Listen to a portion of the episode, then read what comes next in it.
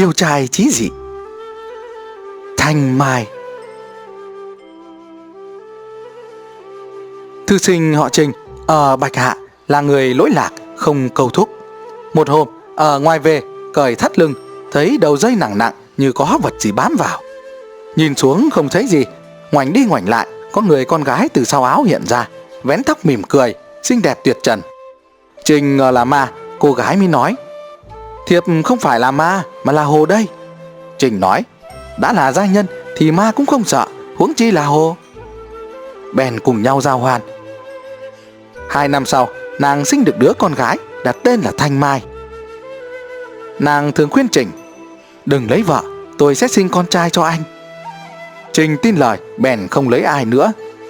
Họ hàng bạn hữu đều chết cười, Trình mới siêu lòng, lại lấy người con gái họ Vương ở Hồ Đông.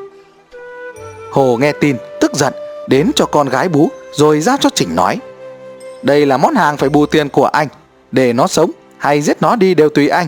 Tôi việc gì phải đi làm vú nuôi cho người. Đoạn ra cửa đi thẳng. Khi Thanh Mai lớn lên, thông minh lanh lợi, mà vẻ ngoài lại thanh tú y hệt như mẹ. Được ít lâu, Trình bị bệnh chết, Vương Thị cũng tái giá, gửi nuôi Thanh Mai cho người chú họ. Chú họ thì phóng đãng vô hạnh, định đem bán để kiếm lời.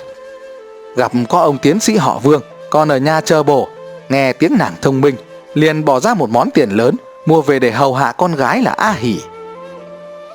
Hỉ vừa 14, dùng nhàn tuyệt thế, thấy Thanh Mai vừa lòng lắm, cho ngủ chung một giường. Thanh Mai cũng khéo léo hầu hạ, thường đón biết chủ nên cả nhà đều yêu thương. Trong vùng có chàng thư sinh họ Trương, tên là Giới Thụ, nhà nghèo xác, không có chút sản nghiệp, phải ở thuê căn nhà của ông Vương. Nhưng chàng nết na, hiếu thuận, không cầu thả, lại chăm học. Một hôm, Thanh Mai tình cờ sang nhà, thấy chàng ngồi trên một hòn đá ăn cháo tấm. Vào nhà trong nói chuyện với mẹ chàng, thì thấy trên bàn có cái giỏ lợn. Lúc ấy, người cha đang ốm. Chàng vào nâng cha dậy đi tiểu, nước tiểu rơi bẩn ra áo chàng. Sợ ông cụ thấy sẽ ân hận, chàng vội giấu vết bẩn, tự ra ngoài giặt rũ. Mai thấy thế lạ lắm, về kể chuyện đó rồi nói với ông chủ. Người khách thuê nhà của nhà ta không phải người tầm thường. Nương tử không muốn lấy người chồng xứng đáng thì thôi, còn muốn lấy được người xứng đáng thì chàng Trương chính là người ấy. Cô gái sợ cha mẹ chê chàng nghèo, Mai mới nói Không phải, việc này là do ở nương tử Nếu thấy được, em sẽ bảo riêng với cậu ấy Để nhờ người làm mối Phu nhân tất gọi nương tử đến bàn Bây giờ nương tử chỉ vâng một tiếng là tốt đẹp thôi Cô gái lại sợ sau này nghèo mãi Sẽ bị người ta chê cười. Mai mới nói, Em cam đoan là biết xem tướng kẻ sĩ trong thiên hạ, Nhất định không nhầm đâu. Hôm sau, sang nhà nói chuyện với mẹ Trương. Bà cụ hoảng hốt, cho lời cô gái là chuyện chẳng lành, Mai mới bảo, Tiểu thư nghe nói đến công tử nhà, Khen công tử là người có đức, Cháu đã dòm biết tứ như vậy, Nên mới nói, Người mới đến, Hai chúng tôi sẽ giúp thêm việc có thể xong, Bằng không được thì đối với công tử cũng không có gì là nhục đâu Bà cụ nói Thôi được Bèn nhờ bà bán hoa Họ hầu đến hỏi Phu nhân nghe xong buồn cười Lại nói với Vương Vương cũng cười to gọi con gái đến kể lại hầu nhị. Cô gái chưa kịp trả lời, Thành Mai đã hết sức tán tụng chàng là người hiền đức, quyết phải quý hiển. Vương phu nhân lại hỏi rằng, đây là việc trăm năm của mày, nếu có thể ăn cơm hầm, gạo lứt được thì ta cũng bằng lòng cho. Cô gái cúi đầu một lúc lâu, ngoảnh mặt vào vách mà nói. Giàu nghèo là số, nếu số tốt thì có nghèo cũng chẳng lâu, mà lâu dài sẽ không còn nghèo. Còn như số đã xấu, thì tuy gấm góc vương tôn thì có phải ít người không thức đất cắm rùi đâu. Việc này xin tùy thầy mẹ. Lúc đầu, Vương bàn với con gái cũng chỉ muốn mua một trận cười. Đến khi nghe con nói vậy thì bụng không vui mới nói. Mày muốn lấy gã họ Trương à? Cô gái không đáp, lại hỏi, vẫn không đáp, mới giận mà nói. Con này có cách bẩn tiện, chẳng muốn khá. Định sách bị làm vợ thằng ăn mày, không biết xấu, chết quách đi. Cô gái đỏ mặt uất hận, cố cầm nước mắt bước ra, bà mối cũng trốn mất. Thanh Mai thấy việc không xong, muốn tự làm mối cho mình. Mấy hôm sau, đang đêm đến nhà Trương. Chàng đang đọc sách, giật mình hỏi đến làm gì, thì lời lẽ thổ lộ có phần úp mở. Chàng liền nghiêm mặt mà khước từ. Mai mới khóc nói, Thiếp là con nhà tử tế, không phải là gái dâm bột. Chỉ vì thấy chàng là người hiền đức nên muốn đem thân để nương tựa. Chàng nói, nàng yêu tôi, bảo tôi là người hiền đức, mà việc đêm hôm ám muội, kẻ tự trọng cũng không làm nữa là người hiền đức ư. Trước lăng nhăng mà sắp thành vợ chồng, người quân tử cũng cho là không nên, nữa là việc không thể thành được, thì sau này hai bên đối xử với nhau thế nào? Mai nói, nếu vạn nhất mà thành được, thì có ra ơn cứu mang được không? Chàng nói, được người như nàng lại còn mong gì hơn nữa, nhưng có ba điều không thể và không biết làm thế nào, nên không dám khinh dị mà nhận lời. Mai hỏi, là những gì? Mới đáp, nàng không có khả năng tự chủ nên không thể, thì biết làm thế nào? Dù có tự chủ mà thầy mẹ tôi không bằng lòng thì cũng không thể, vậy biết làm sao?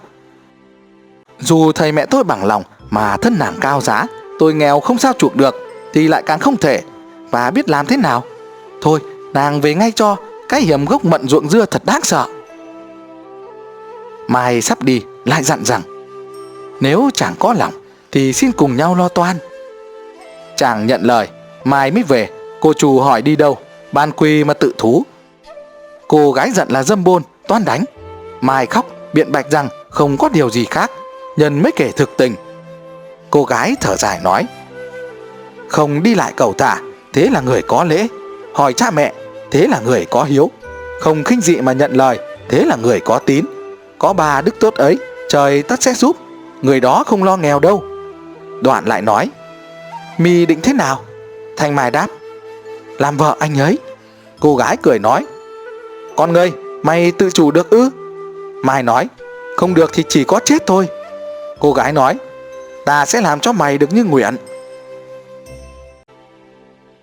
Mai cúi đầu mà vái, lại vài hôm sau nói với cô gái rằng Hôm nọ cô nói là đùa chăng?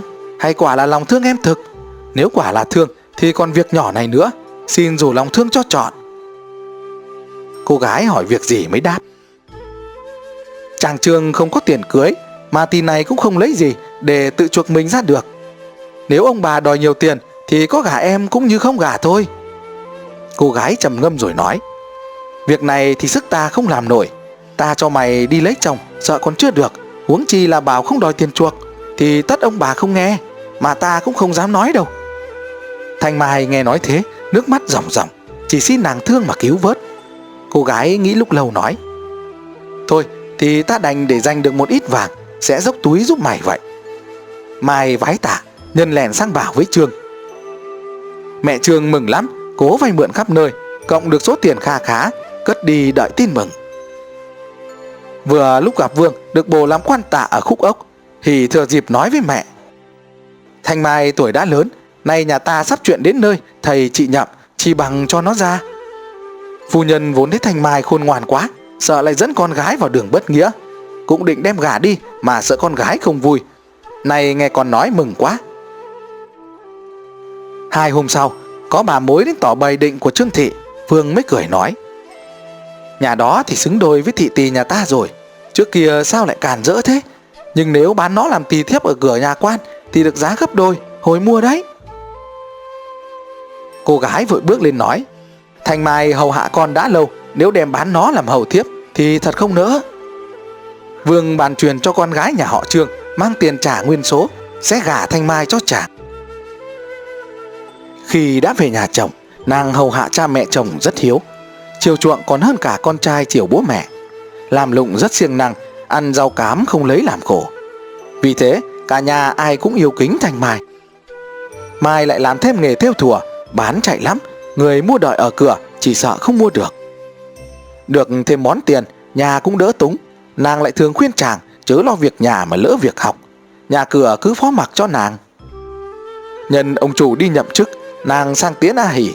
Hỉ trông thấy khóc mà nói rằng, Em được tọa nguyện rồi, Ta cũng không bằng. Mai đáp, Được thế này là ai cho em mà dám quên? Nhưng cô đừng bảo là không bằng con hầu E lại giảm tuổi thọ của con hầu đi đấy. Bèn khóc mà biệt nhau. Vương đến đất tấn, Được nửa năm thì phu nhân chết, Quan tài quan ở trong chùa. Lại hai năm sau, Vương thì tham tang bị cách chức Phải bồi thường hàng vạn. Dần dần nghèo túng, Không đủ ăn, Đầy tớ cũng bỏ đi. Bấy giờ, bệnh đậu lan rộng, Vương mắc bệnh rồi chết, Chỉ còn một vũ già ở với cô con gái. Chẳng bao lâu thì vũ già cũng chết nốt. Nàng càng lênh đênh cơ khổ. Có cụ bà hàng xóm khuyên đi lấy chồng, Nàng nói, Ai chôn cất được cha mẹ, Tôi sẽ xin theo. Bà cụ thương tình Tặng cho mấy đấu gạo rồi đi. Nửa tháng sau lại đến nói Tôi đã hết sức giúp nương tử, Nhưng việc này khó quá. Người nghèo thì không sao chôn cất được, Mà kẻ giàu thì chê cô là con gái của một gia đình xa sút Biết làm thế nào? Có một cách này, Chỉ sợ nương tử không theo được thôi. Nàng hỏi, Cách gì vậy? Nói rằng, Ở gần đây có một chàng họ lý, Muốn lấy vợ lẽ. Nếu được trông thấy dung nhan Thì giàu có bảo tống táng thật linh đình Hền cũng chịu cáng đáng mà không tiếc. Nàng khóc òa lên nói, Tiếp là con nhà quan Mà phải đi làm lẽ người ta à? Bà cụ không nói gì, Bỏ đi. Sau đấy, mỗi ngày chỉ được một bữa, Gắng sống để chờ xem có ai hỏi không. Nhưng ở được nửa năm Thì không chịu được nữa. Một hôm, bà cụ đến, Nàng mới khóc lóc nói rằng, Khốn đốn thế này, Vẫn chỉ muốn chết, Còn dùng răng sống tạm bợ đây Là vì hai quốc quan tài còn đó. Nếu đã đâm đầu xuống ngòi rãnh rồi, Thì ai thu nhặt nắm xương cho cha mẹ? Cho nên nghĩ lại, Chẳng bằng nghe lời bà vậy. Bà cụ dẫn Lý đến, Thoáng trông thấy nạc Anh ta thích lắm, Tức thì bỏ tiền ra lo việc tống táng. Cả hai quốc quan tài cũng đưa đi, Rồi mới đón nàng về. Vào nhà chào vợ cả Vợ cả thì lại vốn hung hăng, Lại cả ghen. Lúc đầu, Lý cũng chưa dám nói là thiếp, Chỉ nói thác là mua tỳ. Đến khi thấy nàng thì nổi giận đùng đùng, Liền vác gậy đuổi thằng không cho vào nhà. Nàng rũ tóc, Nước mắt giản giụa, Không biết tiến thoái đằng nào. Có một ni sư già đi qua, Dù về ở cùng, Nàng bèn mừng theo về.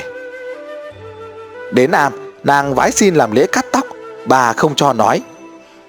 Tôi trông nương tử không phải chịu đọa đầy lâu trong cảnh phong trần đâu. Am đây dưa muối gạo lức, Kham khổ cũng đủ no Hắn cứ ở tạm đây đợi chờ. Thời đến, nương tử khác sẽ được đi. Ở được lâu, Bọn vô lại trong chợ dòm thấy nàng đẹp quá, Cứ đến đập cửa, Buông lời trêu ghẹo làm vui. Bà sư ngăn không được, Nàng kêu khóc toan tự tử. Bà sư đến cầu xin ông nọ, Ở bộ lại yết thị nghiêm cấm, Lũ thiếu niên ác nghịch kia mới hơi né tránh. Sau đang đêm, Có kẻ đào tường vào nhà chùa, Bà sư kêu lên bộ, Bắt được đứa cầm đầu, Đưa về quận phạt đòn, Mới dần dần được yên. Lại được hơn một năm, Có một công tử thế gia Đi qua am thấy nàng. Kinh ngạc lắm, Ép bà sư dỗ dành nàng, Lại đem nhiều tiền đến đút lót cho bà sư.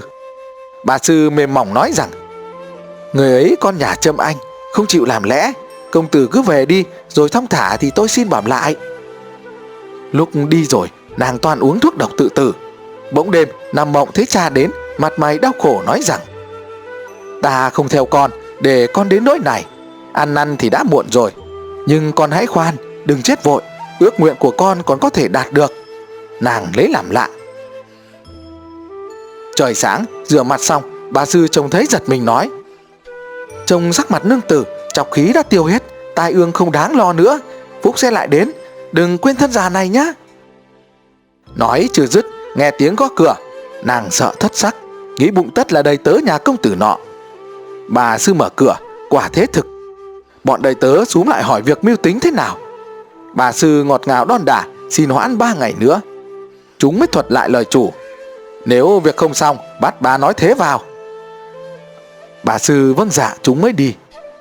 Cô gái đau đớn lắm, Lại muốn tự tử. Nhưng bà sư ngăn lại. Nàng lo lắng ba ngày nữa, Chúng trở lại sẽ không biết nói thế nào.